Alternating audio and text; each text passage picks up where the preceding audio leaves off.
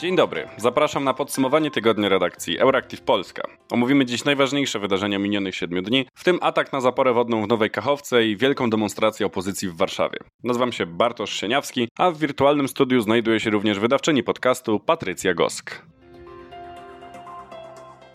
W nocy z poniedziałku na wtorek zniszczeniu uległa zapora wodna na Dnieprze w miejscowości Nowa Kachowka w Ukrainie. Trafiono rosyjskim pociskiem. Do internetu trafiło nagranie eksplozji, która wysadziła tamę i doprowadziła do wylania tysięcy hektolitrów wody w dół biegu rzeki. Poważnemu i niemal całkowitemu zalaniu uległa sama Nowa Kachowka i wiele innych naddnieprzańskich miejscowości, w tym także Hersoń, którego prawobrzeżną część w listopadzie odbyli Ukraińcy. Zniszczenia są poważne i z pewnością wpłyną na przebieg jakichkolwiek operacji wojskowych w tym regionie. W Nowej Kachowce oprócz domów zalane zostało między m.in. miejskie zoo, co spowodowało śmierć wszystkich żyjących w nim zwierząt. Ukraińcy określili atak mianem terrorystycznego, jako że miał on wyjątkowo negatywny wpływ na 42 tysiące cywilów mieszkających na południu kraju.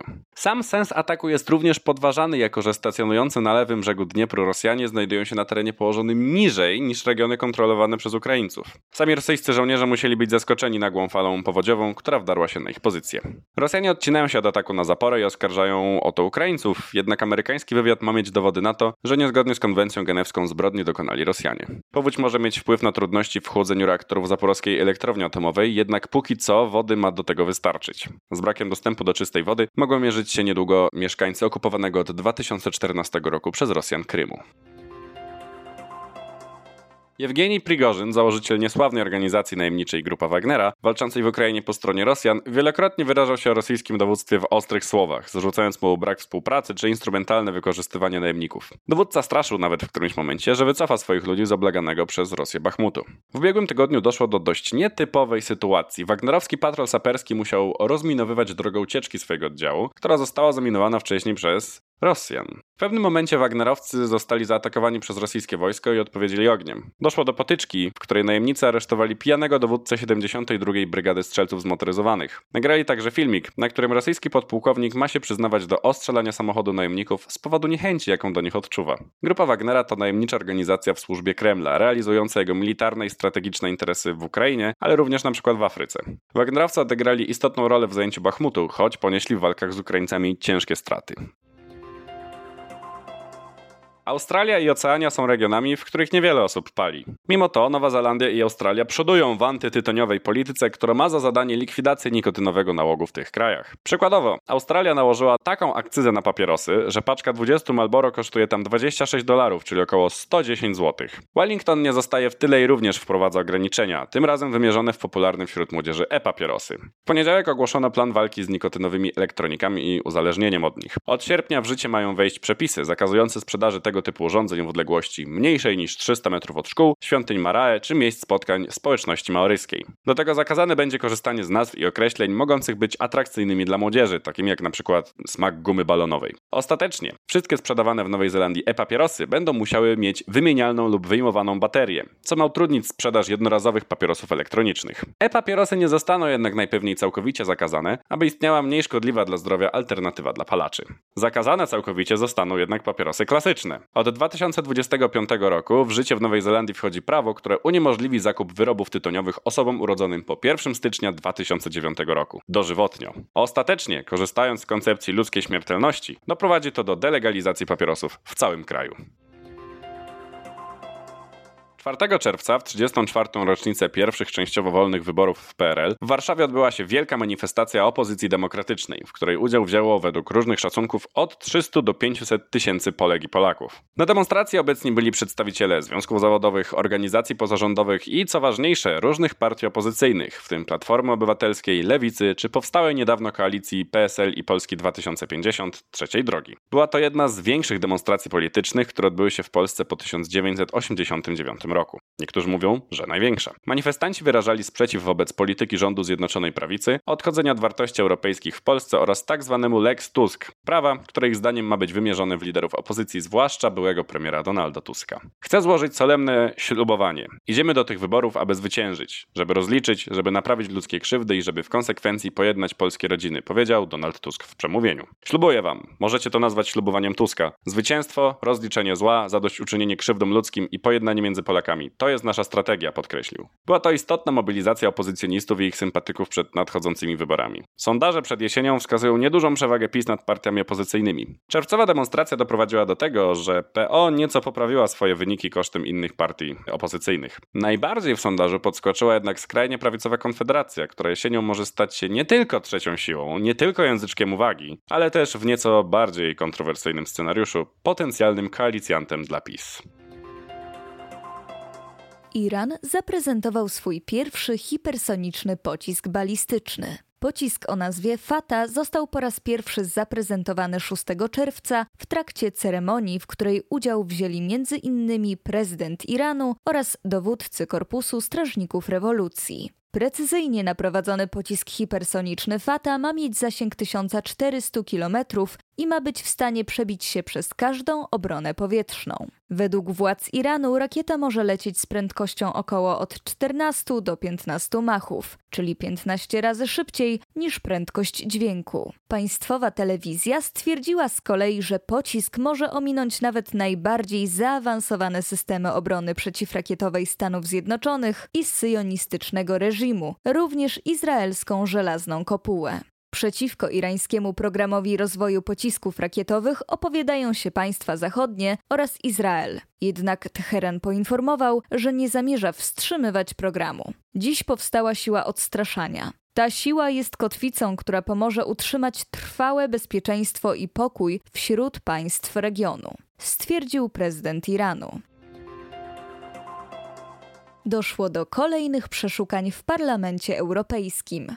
Choć belgijska prokuratura nie sprecyzowała, jakie dokładnie miejsca przeszukano, media podały, że chodzi o biura Włocha Andrei Cozzolino oraz Belga Marka Tarabelli. Ten drugi po uchyleniu przez sąd aresztu domowego brał już udział w ostatniej sesji plenarnej parlamentu. O nowych przeszukaniach, do których doszło 6 czerwca, poinformował rzecznik belgijskiej prokuratury federalnej Erik van Doys. Powołując się na dwóch świadków, Politico pisało, że doszło do nich w parlamentarnym budynku Altiero Spinelli, gdzie swoje biura mają podejrzani o korupcję Włoch Andrea Cozzolino oraz Belg Mark Tarabella. Podobne informacje podały wcześniej inne media. To dalszy ciąg sprawy, w której zarzuty o korupcję, pranie brudnych pieniędzy i udział w grupie przestępczej usłyszała między innymi była wiceszefowa Parlamentu Europejskiego Ewa Kaili. W sprawę korupcji zamieszany był również ojciec Kaili, który w grudniu został zatrzymany przez służby z walizką pełną gotówki. Z informacji zawartych w nakazie aresztowania greckiej europosłanki wynikało, że Kaili poleciła ojcu ukryć pieniądze. W przeciwieństwie do byłej szefowej Parlamentu Europejskiego uznawany za mózg afery, Antonio Panceri, chcąc chronić swoją rodzinę, zdecydował się na współpracę ze śledczymi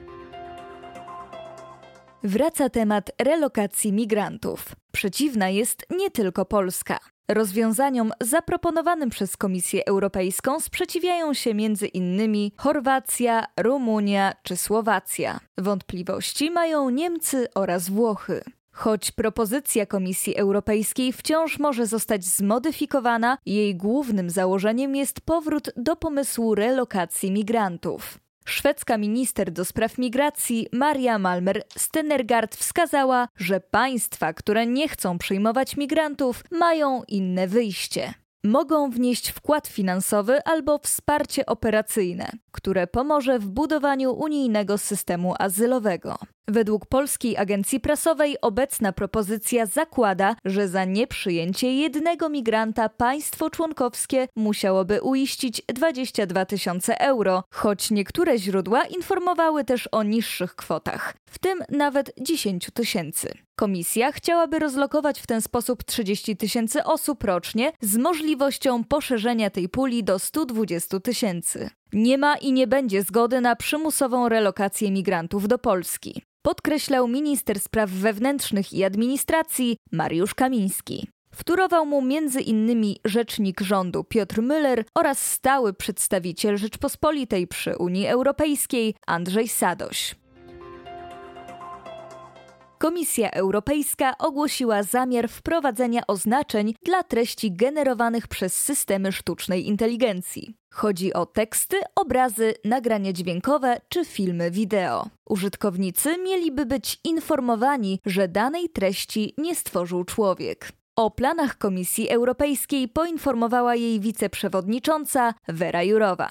Wyjaśniała, że chodzi przede wszystkim o walkę z dezinformacją. Zaawansowane chatboty, takie jak chat GPT, są w stanie tworzyć złożone, pozornie dobrze uzasadnione treści i wizualizacje w ciągu kilku sekund. Generatory obrazów mogą tworzyć autentycznie wyglądające zdjęcia wydarzeń, które nigdy nie miały miejsca. Oprogramowanie do generowania głosu może imitować głosy osoby na podstawie kilkusekundowej próbki. Mówiła wiceszefowa Komisji Europejskiej na konferencji prasowej w Brukseli. Jak dodała Jurowa, stworzenie systemu jasnego znakowania treści wytworzonych przez sztuczną inteligencję ma pozwolić na walkę z dezinformacją, bo narzędzia takie jak ChatGPT czy Midjourney bywają przez niektóre osoby bez takiej intencji ze strony twórców AI wykorzystywane na przykład do tworzenia treści o charakterze deepfake. Komisja Europejska będzie się starać wymusić na firmach technologicznych, aby wprowadziły oznakowanie treści stworzonych przez AI.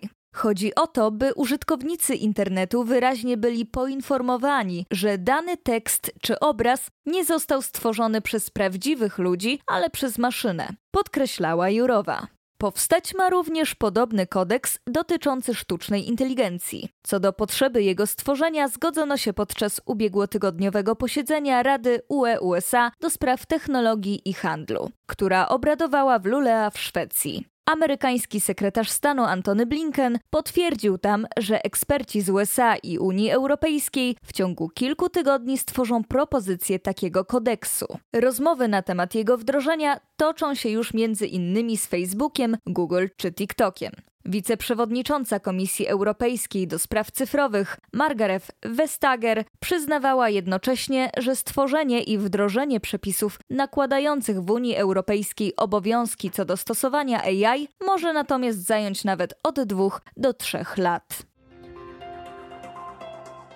To już wszystko w podsumowaniu tygodnia Euractiv Polska. W imieniu całej redakcji życzę Państwu udanego weekendu. Do usłyszenia za tydzień.